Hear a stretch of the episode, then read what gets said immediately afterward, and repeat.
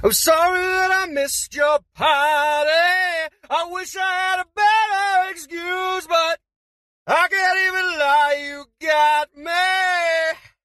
I was busy thinking about boys, boys, boys. I was busy dreaming about boys, boys, boys. I was spending thinking about boys, boys, boys. Let's get ready to rumble! Welcome to Aya versus the Big Boys. Tonight's fight David Cronenberg's The Fly. Hello and welcome. My name is Kevin Cookman, resident big boy and ringleader for the matchup of the century. As you very much know, we are struggling in a global pandemic, most of us working from home. The side effect of that, a lot more free time to catch up on media of all shapes and sizes. We all have movies we know we should have seen by now, but just haven't. Call it the canon. Call it the IMDb Top 250, or call them the big boys, the pinnacles of cinema, maybe the most explicitly patriarchal artistic medium of all time. I want to suck your movie blood. Ah ha ha! It is time for a bro movie beatdown. Wait, he didn't complain this time. Incredible. Without any further ado, in today's episode and every episode, watching today's film for the very first time, I am joined by the titular prize fighter herself, the one most wanting to be fused with a baboon, Aya Layman. That baboon was so cute. When it jumped into his arms and he was just Yeah. holding it. Oh, precious.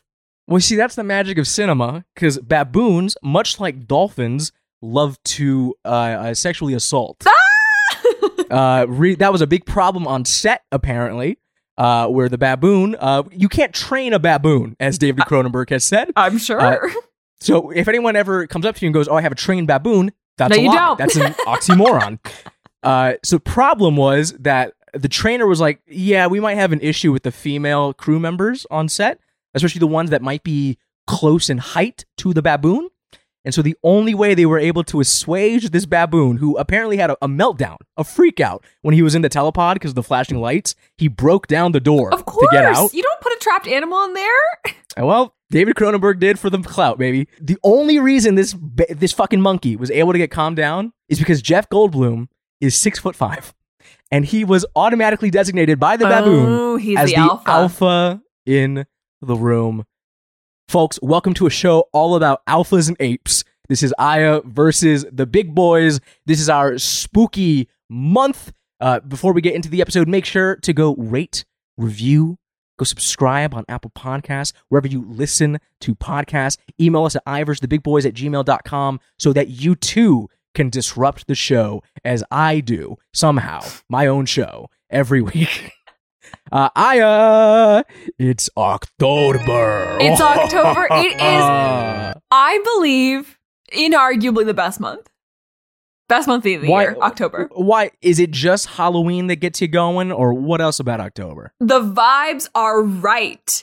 It's October. It's my birthday. It is the month. Okay? It's not too cold, not too hot. It's the the vibes are there. It's October, baby. Best month of the Nice. year. Yeah, I mean, I, I see you're already in the swing of things. You're wearing the a, a red swiped uh, tee.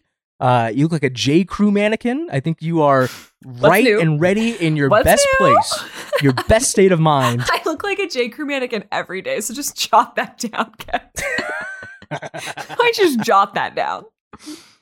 It's uh here we are, I versus the big boys. Last uh year, uh we were doing our spooky month, but it was also the month that we were launching our old episodes. Yeah, big timeline. month last year. Big October. This is a yeah, this is sort of the the the one year anniversary of us actually making episodes for the main feed. Uh, That's since I think we we started with making horror movie episodes, and here we are, we're getting right back into the fucking swing of things, bigger and better than ever. We got five, I think, full eps of just full horror this month. It's like that many Wow. Saturdays we get since uh since last October. Let me know where you're at. What how are you feeling about horror films? You know, Kevin, I'm getting better at them. I like a spooky movie. Have I watched Malignant yet? No, but I'm dying to. I have um, brought it upon myself, taken it upon myself to watch all of the Halloween movies this year. I've watched so far one and two. so Okay. circling back, gonna keep it going, keep it What's moving. what, what what's the goal of that pursuit? I don't know.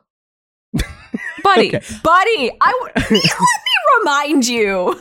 you got me hot this morning, okay? I'm on, I'm I'm on one this morning, okay? I started my day with the fly. I'm ready to keep it coming. Wow. Okay. I, I haven't even seen all the Halloween movies. I all day every day. I sit at my computer and I write my little tweets. Uh-huh. And I'm joined by a little friend Mhm. in silence. So yeah, sometimes a girl needs a little hobby. Sometimes a girl needs a little project. Gotcha. By little friend, you mean you mean the cat, not like a like a small friend under your bed or something. a, a ghoul, a goblin. I think all of the above, babe. This house is definitely haunted, so I'm sure I'm surrounded by several little friends. this is true. You live on the Transylvanian hilltop of Altadena. I do. and I have my kitten, and she hangs out with ghosts all day. Oh. okay. Happy Halloween! I'm not having any of those fucking phantasmas in my fucking house. You get out away from me. So you're watching every Halloween. Uh, you're.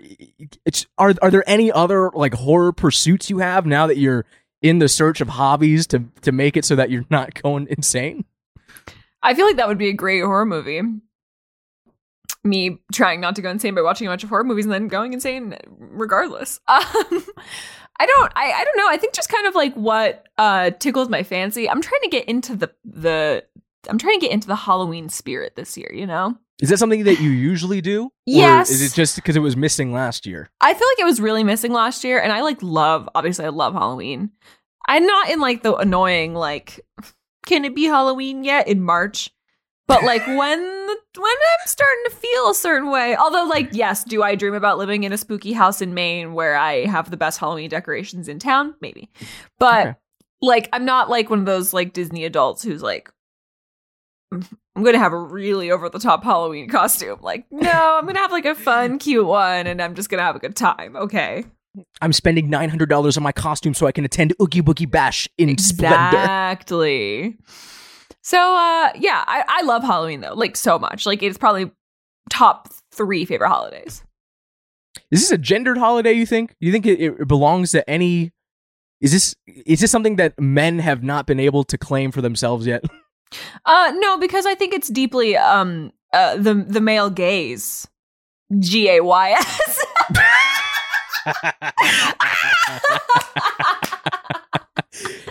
True and facts. G A Y S gays have taken Halloween under their wing. I went to okay, so I went to a screening of um Scream 1 and 2. I'd never seen 2, which I really enjoyed. At Thenethbia. At Thenethbia. Um, and I was trying to tell my friend where we were seated. And I looked around and I was like, okay, like here's like the general direction of where we are. And I looked around Oh no! and I was like, we are literally surrounded by horror gays. And he came and he was like, holy shit. you were not kidding. And he himself was a horror gay. So I was like, you know what? The more the merrier, baby. But yeah, Easy no, pickings. I think really like like gay men are so obsessed with horror movies and like queer queer women as well too but like i don't know i've just seen so many tweets recently and i follow a lot of gay dudes who are like i'm watching the worst fucking horror movie you've ever heard of and it's a 3.5 out of 5 baby This is a this is actually a great point. I think one of my best friends who always texts me for anything horror related. Every time Beyond Fest happens in LA, he tells me about all the tickets he got and then his reactions to everything. One of the most profoundly gay men I've ever met in my life. profound Uh, Craig, if you're listening, I love you, buddy. I can't wait to hear how Lamb was. oh bless yeah it's it's it's a beautiful uh subculture and i love it i love it for them so yeah i'm So- like so no i mean maybe it's not uh, maybe halloween's not for the straights maybe you guys don't get that one Revolutionary. We we just get all the movies. We get all of the fucking tropes. We get all. Yeah. We have the foundation that has not even been close to being shattered to this day. yeah the gays always die like second in the horror movies oh no i'm seeing a lot of lesbians in horror these days which i'm into Oh yeah, because you know, you know, they eat each other's pussies and they they have titties. I That's watched a lot. that. A lot of horror directors do that for. I watched that horrible Fear Street movies, just the first Oh, two. no. Yeah, it was nightmarish. just did you watch those? no, I dude, no, no. I just don't understand why they had to be a full hour and 45 minutes when there were three of them. And they're just kind of gross. Like, they're not even like over the top gross. They're just like, I don't know. I feel like there's, you know, we talked about this in the um, Suicide Squad episode about how movies are just like really into being gross right now, like really hyper violent, um, which is like, you know, kind of fun.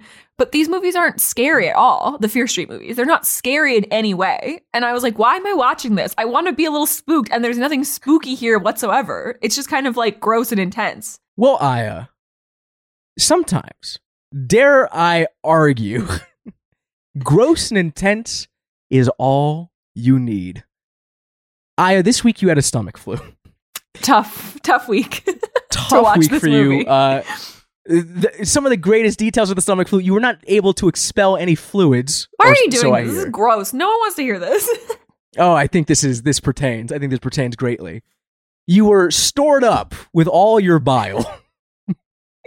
and so here we are with the, the galaxy brain decision to rearrange the schedule real quick. We're going to do another movie this week, but as soon as you got the stomach flu, we were like, okay, she's vulnerable. Let's pop in She's prone. David Cronenberg's The Fly. the fly. 1986, baby! Aya. Aya. Kev. Is this your first David Cronenberg film? I believe so. I think I would know, right? You would probably have an idea of, He's- of what Cronenberg is. um, yeah, I have not seen.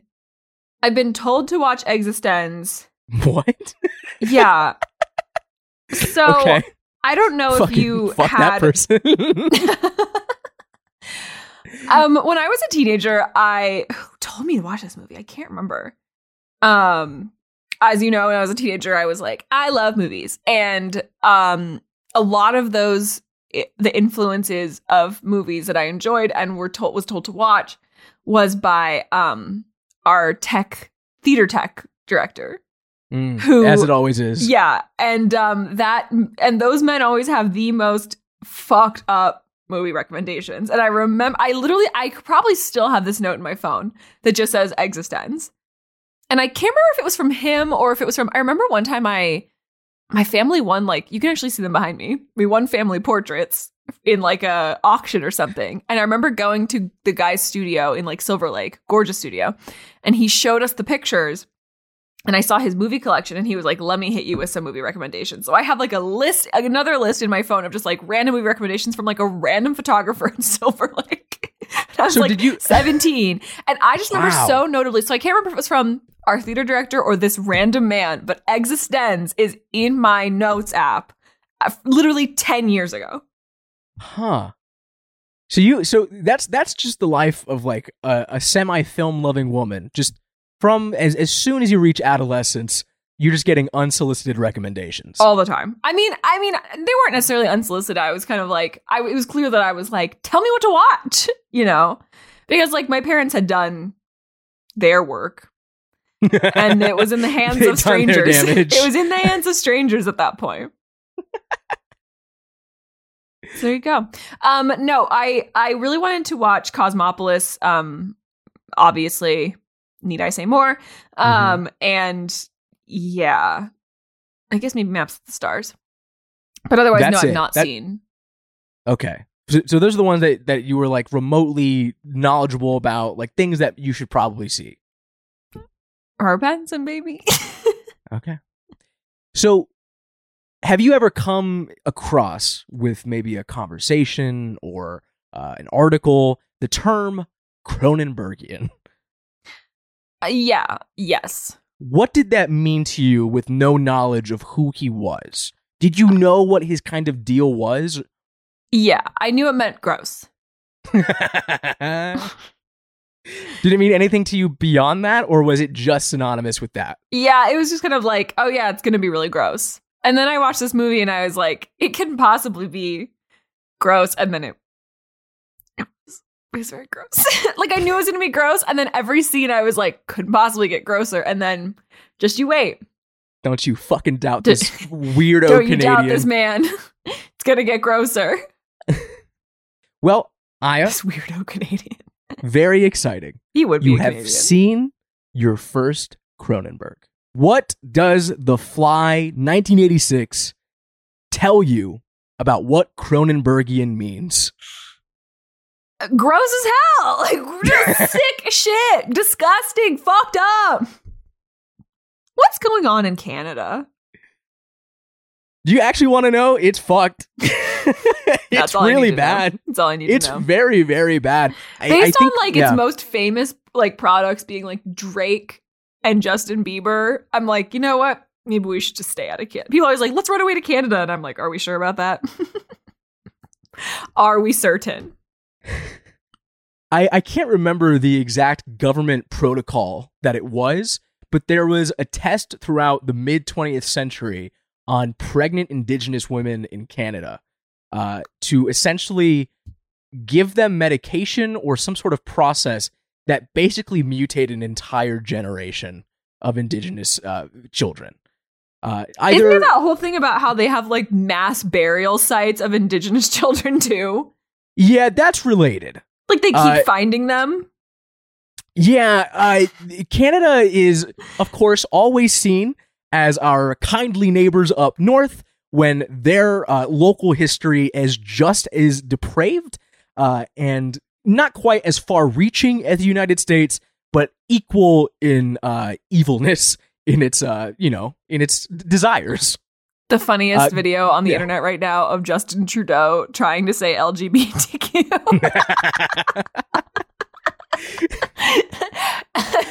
When he throws in the LGBT. D- DGB. No, LGH. Wait.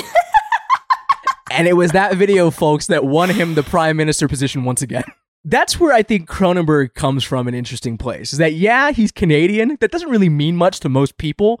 But once you actually look at what he grew up through and what he's most interested in, in psychologies, in cultural histories, in the grossest shit possible, he is maybe not directly, but sub- subconsciously picking from basically mass powerful countries' immigration policies. I feel like we're conditioned to like watch media in like a certain way obviously. I feel like we're programmed to even just like watching scene by scene because we've obviously seen so many movies you there's there's a formula there's a breakdown to every single scene where you're like naturally this must happen next or naturally this is going to happen but maybe i won't be shown this. Every single scene of this movie was just like no. I was like and and i felt stupid because i was like surely they're not going to show this. And then it happened. Surely this guy i didn't know this movie was about a woman's right to choose as it were. Hell yeah, dude. It's the whole third act uh, conflict. a woman's right to choose. And again I, that is just me using a turn of phrase. Obviously um not only women can get pregnant. I'm just using the turn of phrase as it were. But uh, i was shocked to discover that this was an abortion rights film shocking where does this movie take place my brain said seattle but is it canada no, I. That's a, a terrific question. Uh, I think it's just Wet City, USA. it's wet city usa it really looked like seattle to me it f- had seattle spirit but i like wet city usa a lot uh, for this is a deceptively simple film.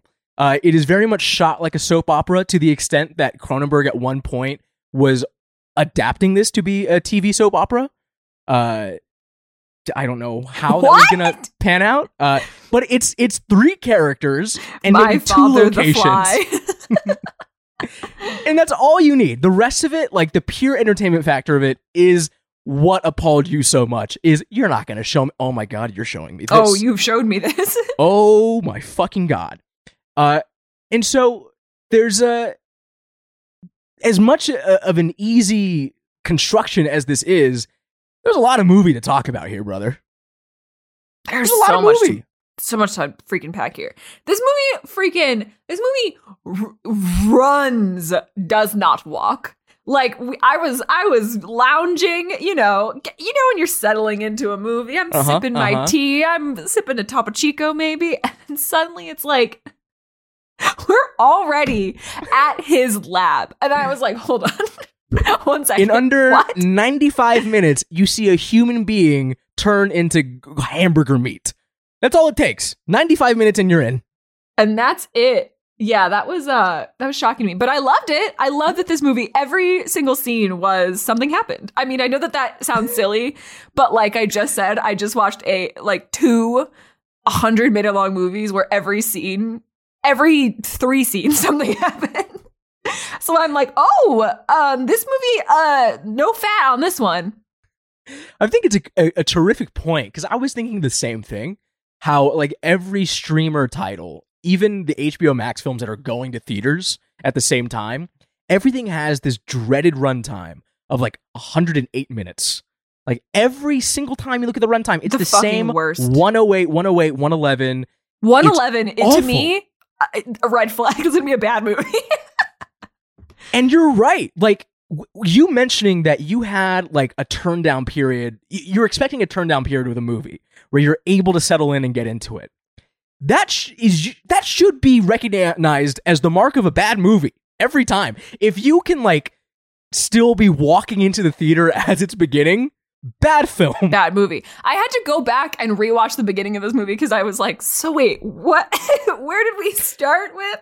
And there's Yeah. no context given whatsoever. You're literally dropped into this massive party, introduced to two people who you know have no information about whatsoever, context clues, and you're in. He gets car sick, and that's all you got. I do wonder if that pacing maybe works a little better at the time of release when you know Goldblum and Geena Davis are dating. And so you oh, did you not know this? love, love. Oh, yeah. So this is one of the blessed films that stars an actual couple. Mm. Uh and so I guess maybe to that extent you don't really need too much context going in if you know this is like a Hollywood star couple. Like you don't need to see them do the meet cute or anything. Like you kind of already know like even by the end of the film when it's this like torrid love affair between the two of them and it's this absolute tragedy even though the film isn't building them up as characters for that because you have the real world influence it Yeah. works completely Yeah. it, it, it embeds itself so deeply You don't get those very often anymore. But like, I mean, I don't know. I don't really even need that. Like, I was just, I, I thought it worked so well. I was like, I'm in. I'm in. Let's go. You know? so this movie was gross as hell but did you like it Yeah, I was worried that I wasn't going to be interested or engaged at all because I started it and I was kind of like not focused, you know, as like like I said, I I needed my turn down period. I needed a time. I was watching it uh kind of like in you know when you watch a movie in, in between things where you're like, oh shit, I gotta put pop this on. And then last night I finished it and I was like falling asleep, kind of, and I was like, wait, what? and this morning I went back and like truly watched the things that I had kind of missed, and I was like, oh my god. but I did really like it. I fucking give me a 90 minute movie and I'll enjoy it. I don't care. I don't care what happens in it. I will have a nice time. And I, yeah, I liked the speed of this. I liked the drama. It's such a melodrama. I love the soap opera ness of it. I love, I mean, I love Geena Davis. Who doesn't? Yeah, I thought it slapped. I thought it ripped. I had a good time. But you know, I like body horror. That's right. Here we are returning back to body horror. Uh, now, this I actually have a, a question for you, and I don't. I have no idea what happened. Uh, 1982, The Thing comes out. John Carpenter's The Thing to Rules. some of the uh, to the worst reviews of John Carpenter's career, and is a complete flop. Four years later, The Fly comes out by David Cronenberg and is a box office sensation. it is a certified critical and financial hit. What? Por qué? I think that I think people were uh, I think people are into the the love the romance aspect of this movie, which is Yeah. fucked up. And by the end of the movie, I was sitting there and she's like, "No!" and I was and she like can't shoot him, and I was like, "Girl, you've known him for what?" how long? And how much of that time was he a fly? like, come on. she was dickmatized by the fly. But I mean, I think truly people are drawn to the romance aspect of this movie as opposed to in the thing, which is about, I mean, that's like a complex character study of a bunch of men who don't like each other or don't even and hardly even know each other. So like you're getting this like grossness, but like you can't even okay.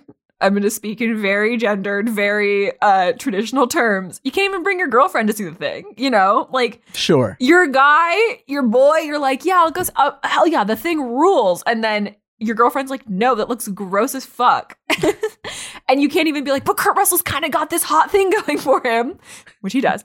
But with The Fly, you're like, I mean, like, I know anyone, would- if you're like telling me that like the hottest Hollywood couple is going to be in this movie, sure, I'm going to go. Like, sure.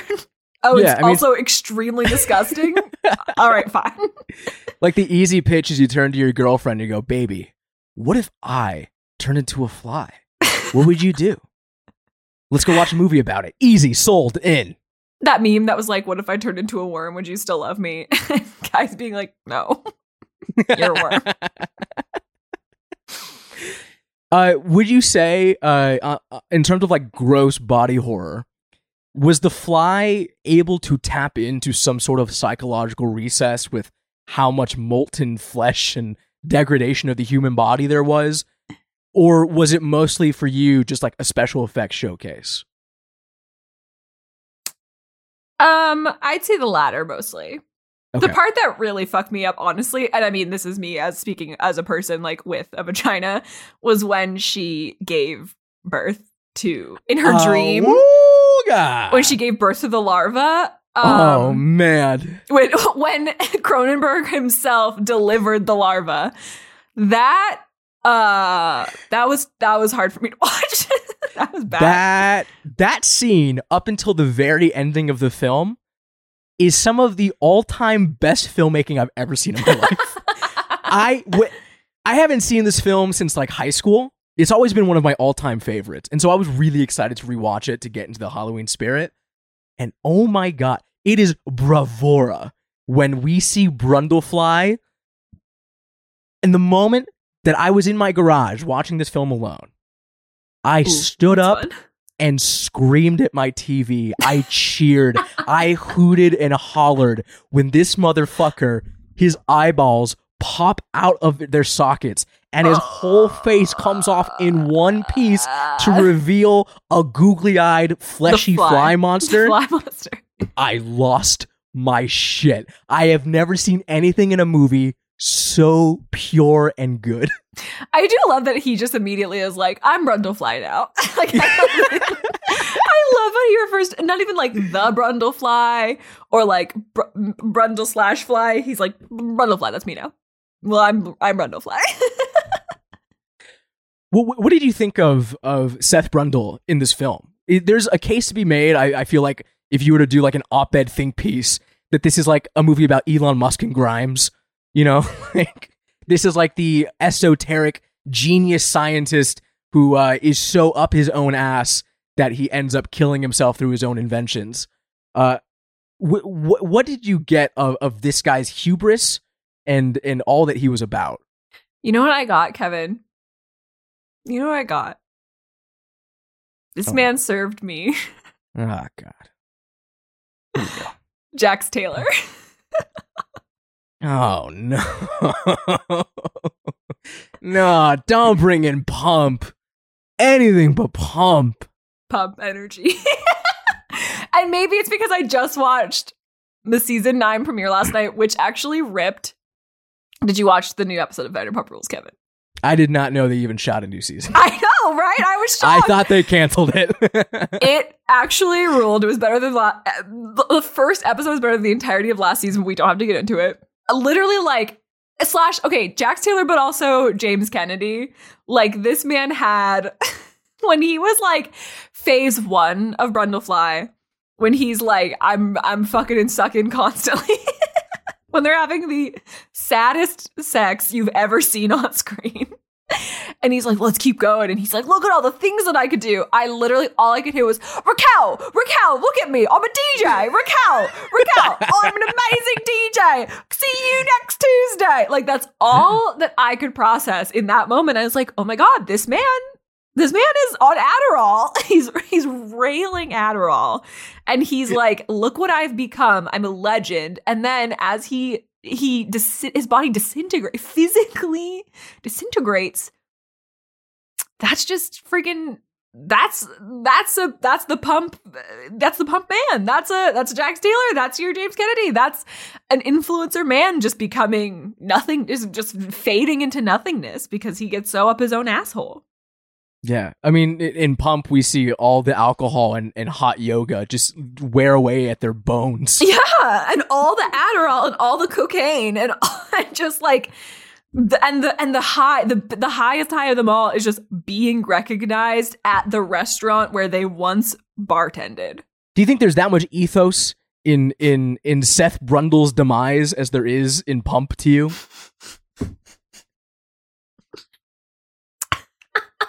do you feel like you can feel the destruction of his self so clearly as you do with Jax Taylor? No.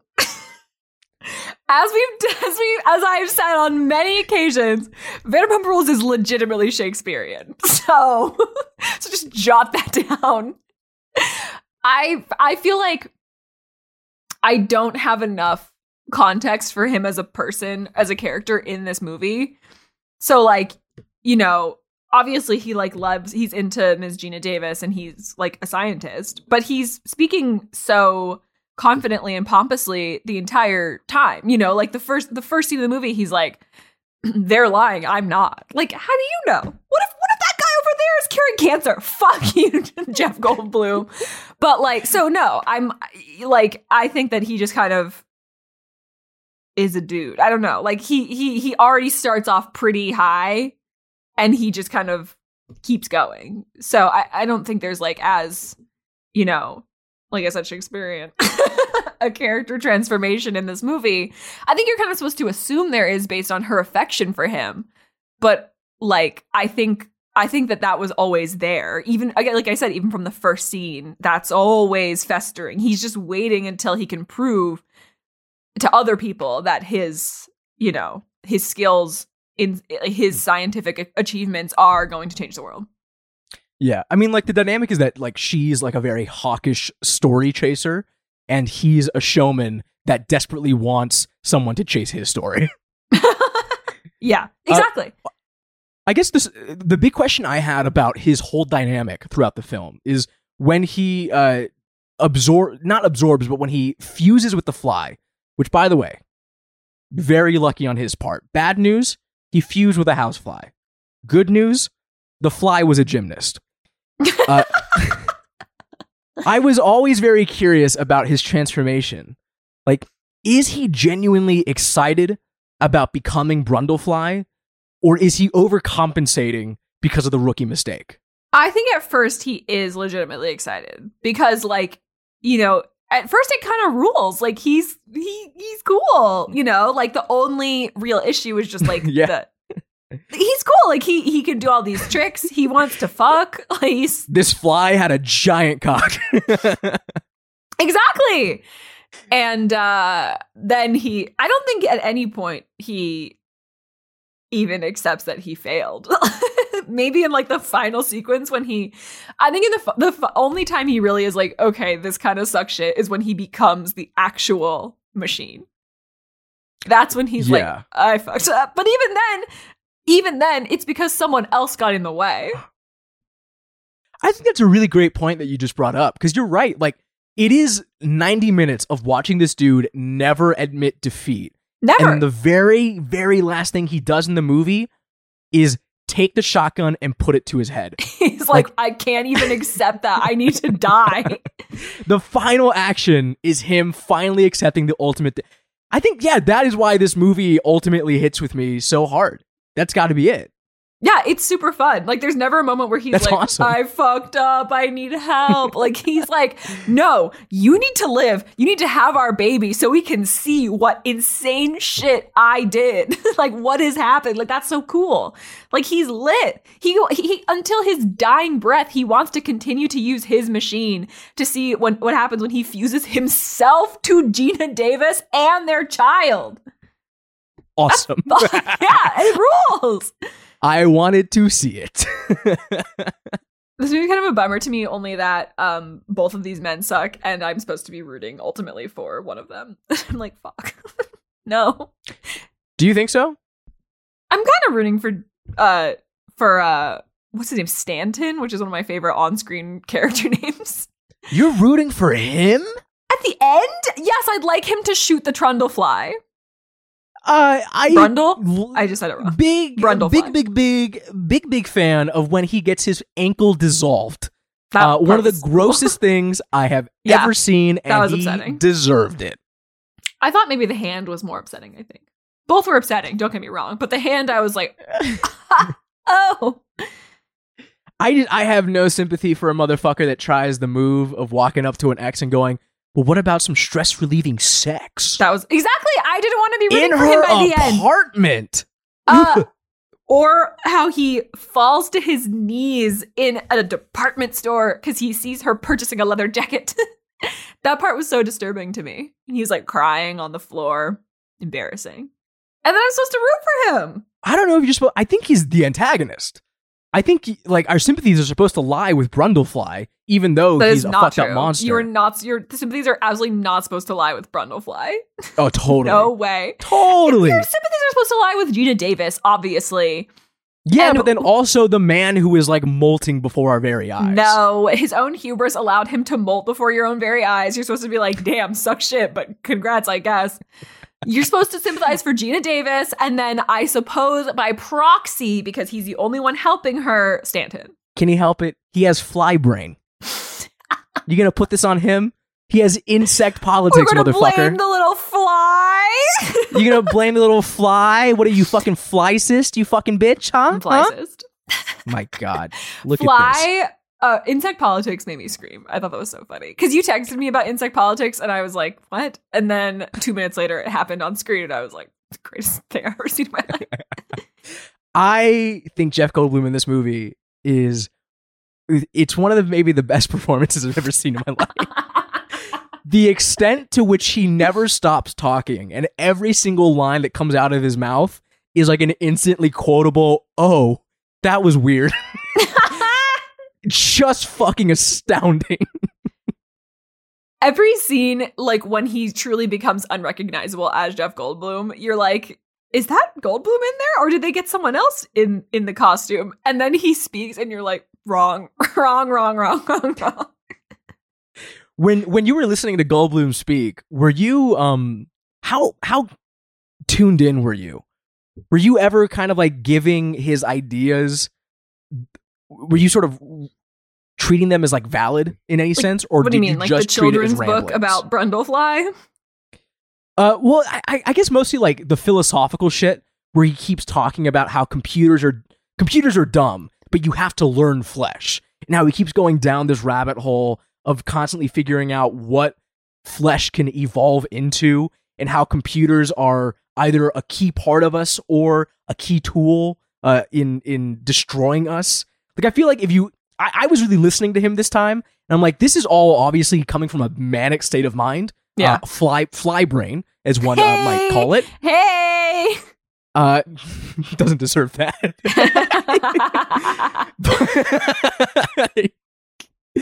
but I, I was listening and I was like, this is basically David Cronenberg writing a dissertation paper on everything he would make from this point going onward. And so I, I was curious, were you tuned into that at all, or was it just kind of like crazy man texture? yeah, it was just like, oh, this guy's losing it. Just Did you going. see a- any of that Cronenberg type shit? Because this is your first one. Yeah. Uh, the thing that he is really into is like the melding of man and metal and machine, and not even metal and machine, man and synthetics.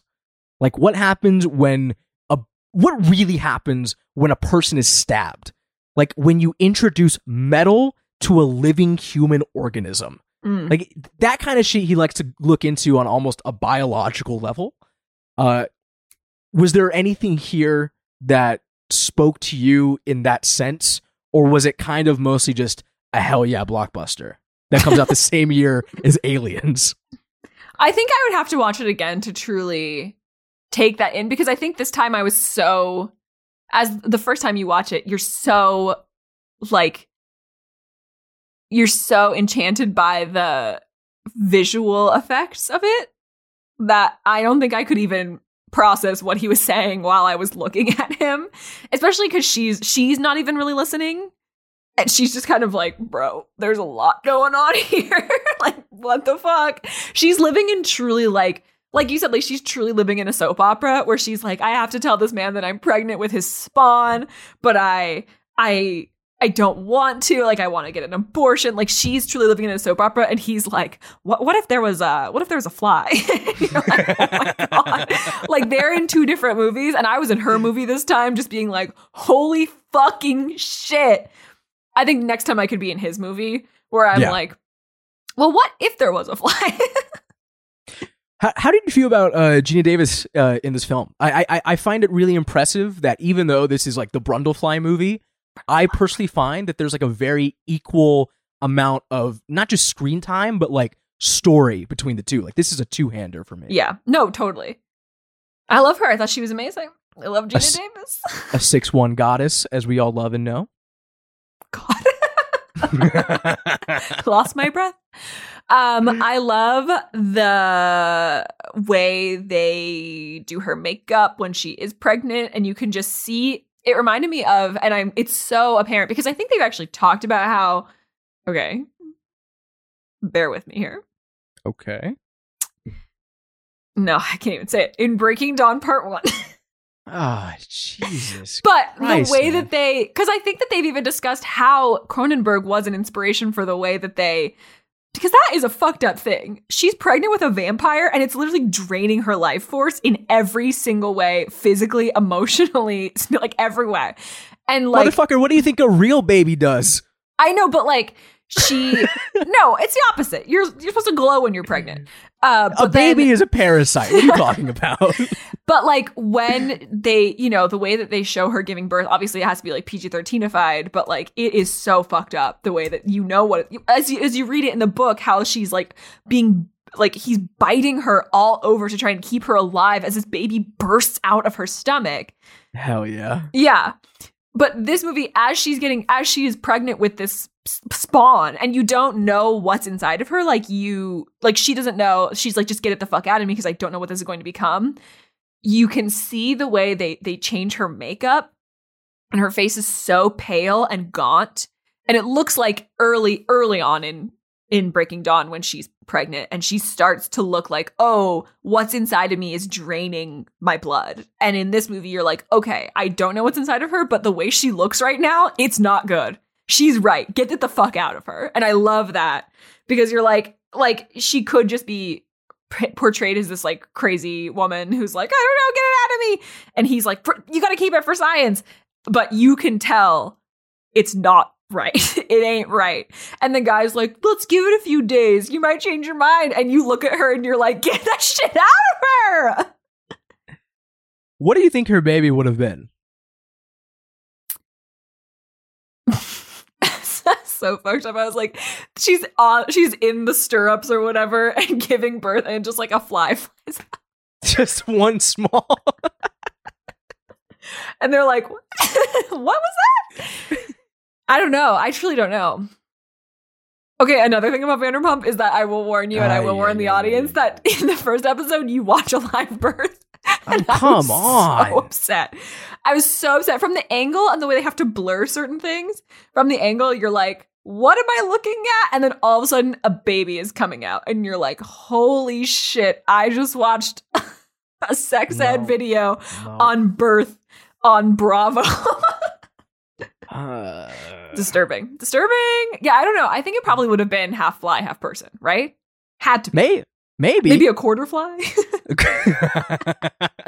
it's like how one people say, like when they're one eighteenth African. you know? It's the one drop rule. Is that what it's called? I have a question about wearing makeup. O- okay. I I do not. okay. It- Many may consider that uh, a personal flaw of mine that I do not. uh, Jeff Goldblum is clearly acting throughout this entire film in pounds of prosthetics and makeup. Yeah. You, just by pure proxy, have a closer one to one imagining of what that might feel like. yeah. What's it like to wear that much makeup? Heavy. That can Sweaty. you move your cheeks? Can you? Do you? How bad No. do you smell? Jesus Sweaty. Christ. I'm sure he was sweaty. Because it's like wet makeup. Like that's wet. Yeah, It's like damp. Like he's supposed to look Like, constantly dabbed in like glycerin. Yeah, it's that would prop that was probably I would like to read how he because that's what I was thinking of too. I was like, is he under there? Because that is heavy. It's heavy. It's like it's gross. It's like not pleasant. Yeah. Well, the the film was constantly handed to a bunch of uh like prominent leading actors, but they always turned it down because of the makeup. They did not want to deal with that. They thought that acting behind that would be impossible. But then you get Jeff Goldblum, who at the time is not a huge actor, but he's big enough and also dating Geena Davis. Yeah. So it's kind of like he's enough of a marquee bring. Uh, he was excited about the makeup. He was God. Pumped about the chance to be able to work with all these prostheses. Okay, go off. I I- don't know how he does it, but it really does look like he has like full control of his face and body in this film. Like it is an incredibly physical performance that I would not have expected from like I, I could only imagine you can only move certain ways so that your fucking cheek doesn't fall off and you don't Yeah. spend like two hours reapplying. Yeah. Like it's this is nightmare like oh, God. It's just like Daniel Day Lewis shit. When he opens his medicine cabinet and is like, "This is the museum of Brundlefly," and it's just an ear, like it's just like random things that have fallen off his body. Oh man. Upsetting. Oh man. upsetting.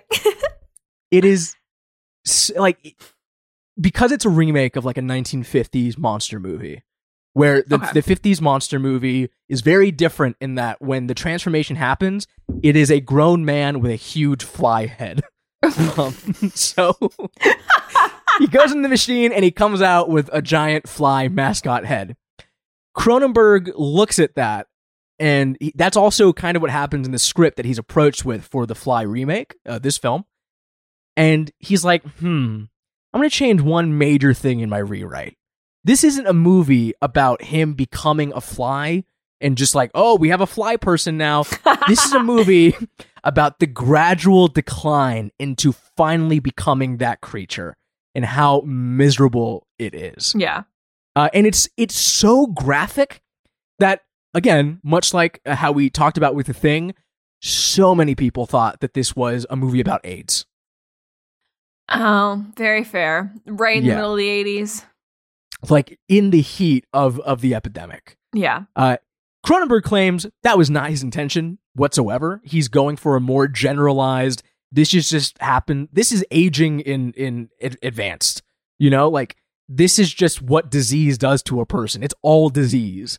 Uh, but it is like it's another thing. Like you know, w- coming from Canada and a history of like biological terror, and then making movies in America where you get to be constantly surrounded by a new type of biological terror Yeah. it makes sense that like it might not be his clearest intent, but it is so seeped into I think all of our creative bones, kind of like how we can never quite make or do anything that isn't somewhat informed by 9/11.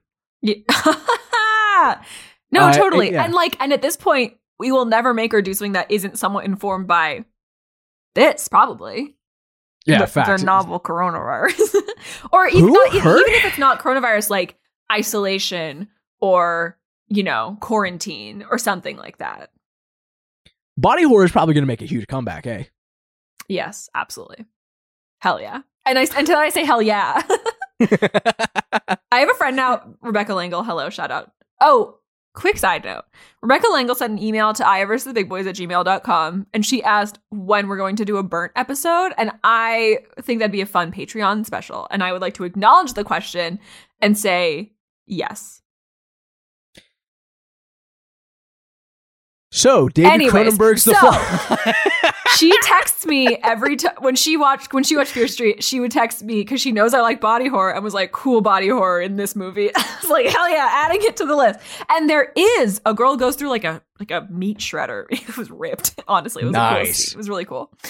Um, yeah. It it is dawning on me. Just a quick side note that Jeff Goldblum, I think, just like is into wearing heavy makeup because I forgot that he's in uh shockingly Earth Girls Are Easy ye- several years after this movie comes out, in which he wears like a full body makeup again. okay. Are you familiar? Uh, i- is he blue? He's blue. movie? He's blue. Okay, I am. I am aware. yeah, I guess that. Yeah, what? Let me look at Jeff. What else does he do that? Because I always see him as like a naked, fleshy guy. He. That's how I mostly. I I just think like he'd he's just got that. that, bronze I think he'd be skin. like, "Yes, love that." He's like he's half nude in Jurassic Park, naturally. Mm, mm. Mm. Look, look. Obviously, Jeff Goldblum, a very pushy guy. Apparently, uh, a very touchy feely Yeah, a touchy guy. type of guy. Uh, which bad. Uh, not the greatest in the grand scheme of horrible things by horrible people. A little lower on my list, but still on the list. Yeah, I think I think he's just sus. I don't think he's necessarily like I think I don't think anyone was ever like, yeah, he was like terrible to me. I think he's just kind of like, oh, this guy's really touchy and has like a quite young wife. he's sus. He's sus. Yeah, buddy, you make the fly, you can do whatever you want. oh no. Uh, yeah, I guess Jeff Goldblum. I don't know what how. That's the crazy thing. He is a prolific actor. Uh, Do you he's know that? done everything and anything. I have no idea how to define his career. Do you know that Jeff Goldblum played one of Rachel Berry's fathers on Glee? Uh, no, I did not. There you go. Who's who is Rachel Berry? I'm gonna kill you. That's the girl. It's Lea Michele. It's the main girl. Oh, yeah. I don't. why would you expect me to He know He plays one of her dads on Glee, which I think is deranged. One of- Deranged. One of her dads. Do the math, Kevin. Do the math. Do they recast the dad every season? No, she has gay dads.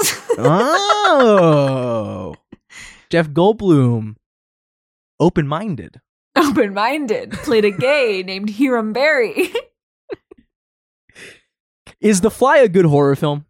Yeah, rips. But like a horror film. Yes, because I think the best horror movies are deeply uncomplicated.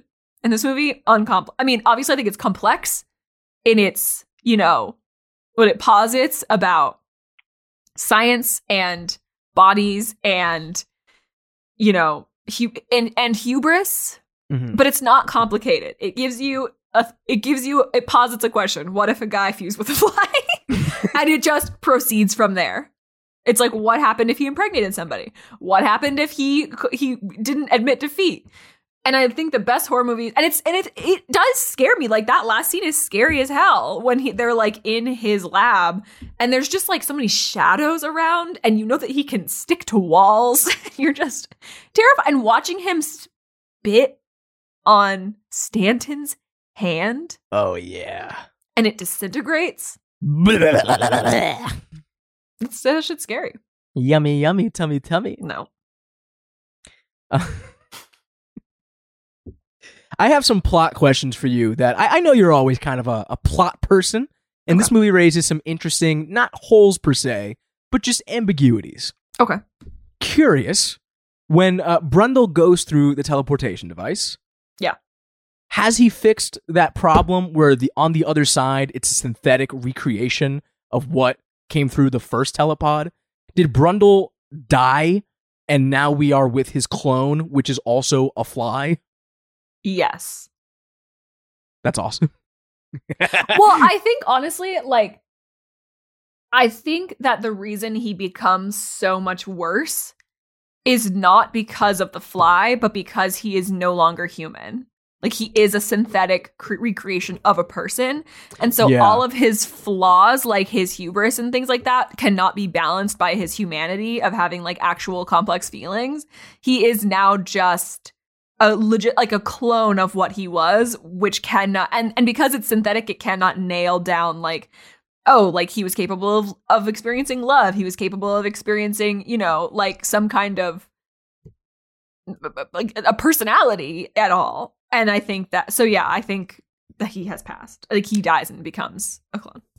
Yeah, because I've I, I I was always kind of lost in this film about like okay, I get that he fused the fly, but like was the fly like a Chad? Like why is he suddenly like Yeah, like why is he Alpha being like Omega- this? yeah why wh- what about the fly made it so he can fuck longer and fight harder? exactly. So I guess it, it's that it's just that synthetic recreation of what male hub yeah of what male hubris is. Huh. Thank you for fixing the movie for me, Aya. Now this is truly a masterpiece from like, beginning oh no, to end. perfect. Wow, that's that's awesome. of course. Of course. Oh God, I like that he dresses like a cartoon character. Very fun. I can't even think of an outfit he wore in this movie. Oh, Well, he wears like there- one there- funny shirt. Was it, there's the joke where she opens up the closet and he has the same outfit The just same. five Oh, times. that's what you mean. Okay. And yeah, he says it's like it's the Albert Einstein thing. yeah, where he's like, don't have to think about it. Don't have to waste time thinking about it.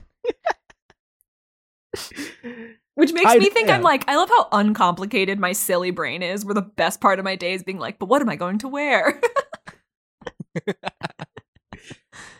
Was there? Did you get emotional at all during this film? uh, like sad? Not really. I guess that the answer is no, probably.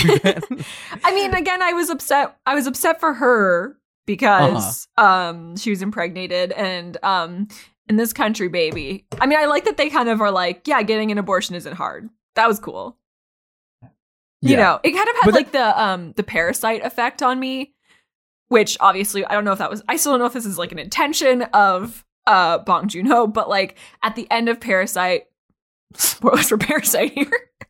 Uh, when he obviously has brain damage and gets his brain like bashed in, and then he's at the hospital, and you're like, oh my god, he's gonna have to pay all his hospital bills now. And then you're like, oh wait, this is in America. He's probably gonna have to pay seventeen dollars for the bed that he was in. this movie was like, oh my god, and now she has to find a Planned Parenthood that will perform the abortion. And it's like, no, no, no, no, no, you're fine, don't worry. And it's like, oh right, the real horror show is um, reproductive rights in this country. And in this essay, yeah, I, mean, like just the line, like "I want an abortion, I'll do it myself if I have to," and then that just sets off the whole third act. Woo. Yeah. Ew. How? so I felt emotional Yeah. for her. Yeah, I think there was a moment where I almost burst into tears, uh, like very quickly because the movie doesn't linger on the moment for that long. Um, but it's when she comes into his lab and he does the first like vomiting into his hand. It's the first time that we see that, and he's Yeah. just, he he's just covered in his own spit up and bile, and she has seen. This is like the first true level of his absolute Oh, degradation Yeah. and without hesitating, She gives him, yeah. She gives him a hug. Oh, disturbing. Holy fuck, dude! I was so Like, on- upset. It it's upsetting, but it's also like, yeah, that's kind of what you do with like a dying parent, you know, Yeah. or like uh or, or a hurt kid, or like a dog that's like shitting on itself or something. Like, it's just that pure moment of not even like a romantic love, but just a yeah. kind of what we were talking about in uh what were we just talking about? Your name.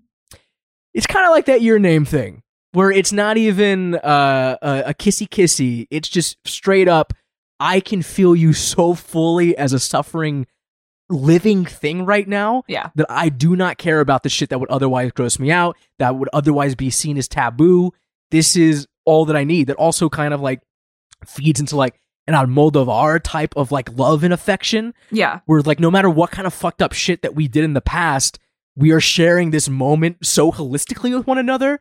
Uh, it's a very brief moment in the grand scheme of what this movie is wanting to uh, achieve, Yeah. but it, it hit me like a like a pile of bricks in the middle of me just hooting and hollering at the screen at his like fingernails just pulsating milk, you know? like Yeah. That that- that's like, oh wow, she truly which does set up the rest of the movie where you're like, oh, she really does care for this person and she doesn't want to watch him suffer. Yeah. I think uh you bringing up body horror probably being big after COVID. Uh I watched uh help me out Frenchie. Uh Titan. How do you pronounce it?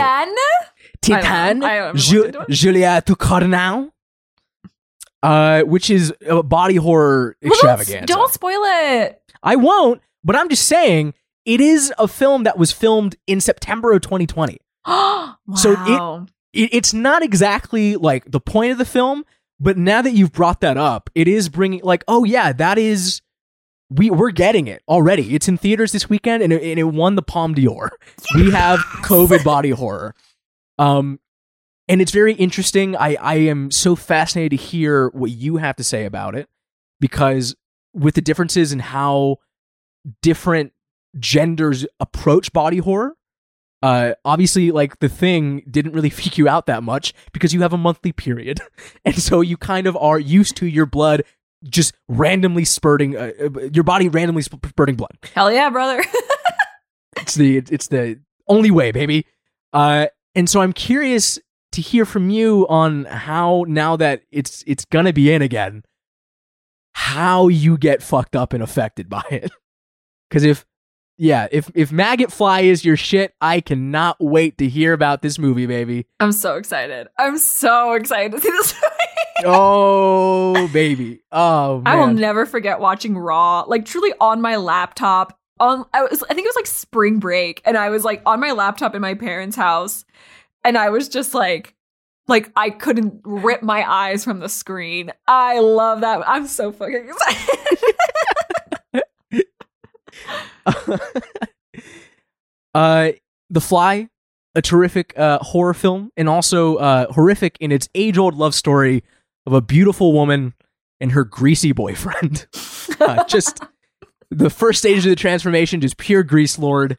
And uh, truly, maybe it, it was that angle of the film that I was like, oh, maybe Cron- Cronenberg does have like a feminine mystique to him. maybe he does kind of understand a feminine issue. that the way he appeared in that scene I think I think is is like worse than the rest of the movie. like when he truly becomes disgusting and like pussy and you're like ugh. yeah. But when he's just like sweaty and ugly Jeff Goldblum, that and like let me be fair, like seeing that I had a trauma response to how I looked in high school. Like I was like, no, no. Like I got so upset and was like, let me do my skincare routine. Like I was upset. Ugh, he looks like me when I'm PMSing and I'm just like breaking out. I was so yeah, that was I feel like um I feel as I like as we've spent this entire mo- episode talking about how I'm like I don't really care about body horror. I love body horror. I think it's like sick and crazy and scary and cool. Um, nothing to me is worse than seeing um synthetic pimples on screen. Oh yeah, I the yeah fake pimple popping and shit. It, I No. I mean yeah, like I think that that I first I think it's because we've all obviously experienced having acne in some way. But like so when you see like a fake no one's ever done a fake pimple, right? And seeing it Mm. like all over his face Mm. looking like like almost like chicken pox. Oh, that really that really fucked with me. I was like, no, like, oh no. Are you are you often grossed out by the human body? My own, other people's. Like, could you be a doctor? No, no, I don't think so. Yeah, But I, don't know if it's the definitely couldn't be either. body. I just don't. I just think that like I couldn't bear, you know, telling people bad news. Oh, that's it. But could you like rip open someone's like like chest so you can give them a heart surgery? no, like, I don't. break I their don't, rib I- cage so you I can get in I there. could. I don't think I could do that. Yeah, No. I it's just we are so fucking gross and icky and so fragile at the end of the day. Like the body is such a deceitful corpse in that like on one hand it is completely designed for us to not fail, but then every way that we can fail is horribly grotesque. Yeah, And so I do I do salute Cronenberg and to an extent Carpenter and Ducournau for really seeping into that fragility of of the human so that we can truly be the most disturbed with our own meat shells. It's it is interesting because I do feel like and like you bringing us talking about how quarantine has is probably going to bring a big rise in body horror. Like I think about how every week over the last year and a half I've had the thought like I'm so sick of having a body. Do you feel that way? Do you get like tired of existing a physical form? What would be the alternate? Like being a ghost? No, no, there's no alternate. Do you get sick of experiencing a human form? Uh, nah, because I, I that's that's what the tattoos are for. It's, it's to- exactly. it's to keep you in your body. So I'm, exactly. I've got enough copium to go on for a Yeah. few more years. I I simply hate having a body more than anything else. People cannot understand this comment. They think it's weird. I hate having a body. I think it's so frustrating. Again, I agree that's the reason to get tattoos just being like, fine. If I can't get rid of it, I'll decorate it. But like what like over quarantine, my friend discovered that her feet were so structured to wearing shoes that she was having serious problems throughout her legs and back because she was walking around barefoot around her house. And I'm like, that, yeah, yeah. So yeah, so like these movies to me, I'm like, yeah, that's fucked up because our bodies have sucked. But you know what? but I'm like, but I'm like so intimately aware of how much a body sucks already that I'm just kind of like, I like these movies because they validate me. I'm like, yes, yes, this shit is terrible. But come, I mean, there's some. You, you telling me a butt isn't worth it? Come None on. of this is worth it, Kevin. There's- None there's- of this is worth it. How about so? Is it just human bodies or all bodies? Because like pork butt, delicious. What the fuck are you talking about? I'm saying it's sometimes not bodies are cool. Like bodies, bodies are, are whatever. I don't like having one Ah, I see. and having to deal with it, having to put up with it. You don't like any club that would have you as a member. Yeah, exactly. Would you be able to? Do you, do you think comparing the fly to the thing would be a fair comparison? Did you find yourself gravitating towards one over the other? I don't know. I think they're so different. I mean, I, I, feel suppose like so. in The Devil Wears Prada when she pulls out the two blue belts and she's like, they're just they're so different. and she was right, and I'm right too. Yeah, I mean, at the end of the day, you know, it's it's genre masters in their prime decade, uh, making chamber piece body horror special effects extravaganzas. I have chills over the excitement of hearing that. that get goopier and goopier as they go on, to an ending that ultimately, purposefully, unsatisfies you. yeah, They're very similar. I feel satisfied by the end of the fly. Yeah, Yeah. I mean, he'll have to get like a prosthetic arm and foot, but she's going to get rid of that baby and she's going to be fine. And she'll never live with the trauma ever again. Never again. she wasn't she won't have to deal with it every single time she goes to a picnic. Well, look, uh, bringing up picnics, you know what? I'm getting a little hungry, hungry. I want a little snacky, snacky. I want a little piece of that hottest of the flick in David Cronenberg's 1986, The Fly. I, uh, who was the hottest in The Fly? Okay. We kind of started talking about Jeff Goldblum's career Mhm. a bit. Mhm. He is not hot in this movie. His face is not hot in this movie. I think No. his bod is serving a bit. He's got a tight bod in this movie. But Hair he- is working against him. hair is hair is dragging him down. He's not hot in this movie, but he, I think he always embodies the spirit of a hot person enough that you're just kind of like, okay. But he doesn't fully grow into his face. I feel until a few years later when you see pictures from Earth Girls Are Easy, and you're like, holy shit. Okay, wait, hold on. um, to me, the hottest I I found uh ultimately Stanton very hot. I thought he was handsome um and discovering that he is now he was in uh La Red Sociale, the social network, Oh, got me very excited. But hottest of the flick, easy. There's only one option to me. All six feet of her, Ms. Geena Davis. Couldn't take my eyes off. Couldn't take my eyes off of her. Couldn't take them off.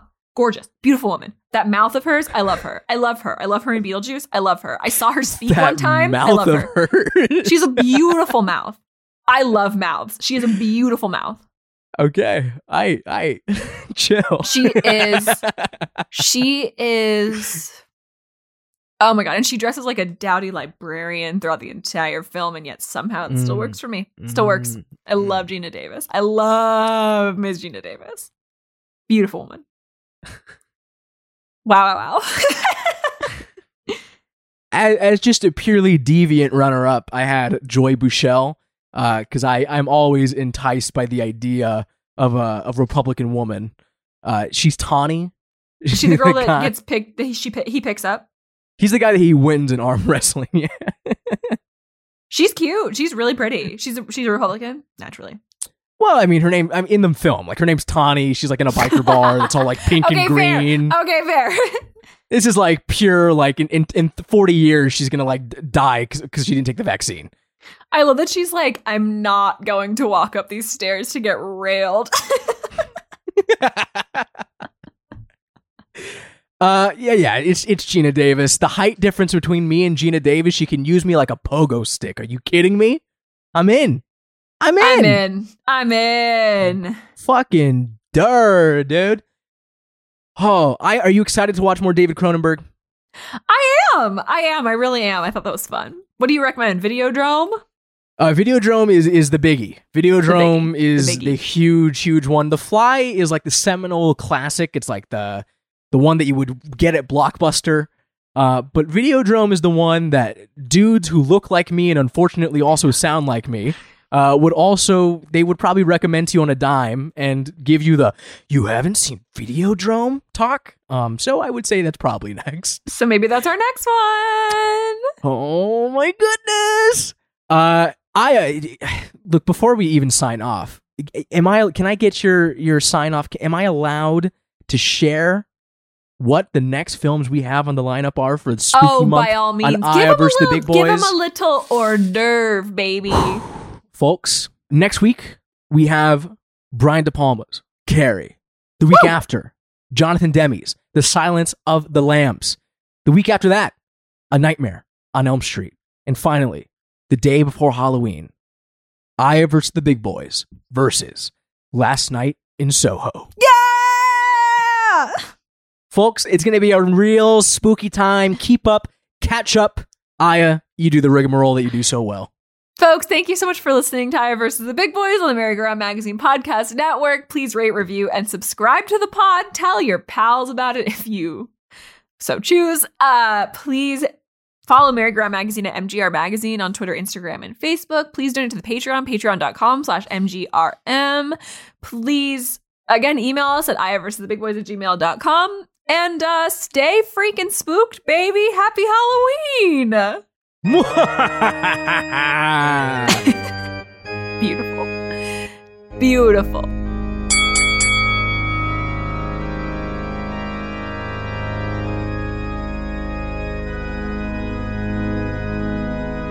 Don't be mad, don't be mad at me. No, no, no, no. Darling, I can stop it. Even if I want it. Don't be mad, don't be mad at me. No, no, no, no. I miss what you were saying. I was miles away. Don't be mad, don't be mad. Never got a choice. I was busy thinking about boys. Boys. Boys. I was busy dreaming about boys. Boys. Boys. Thinking about boys. Boys. Boys. I was dreaming about boys. Boys. Boys.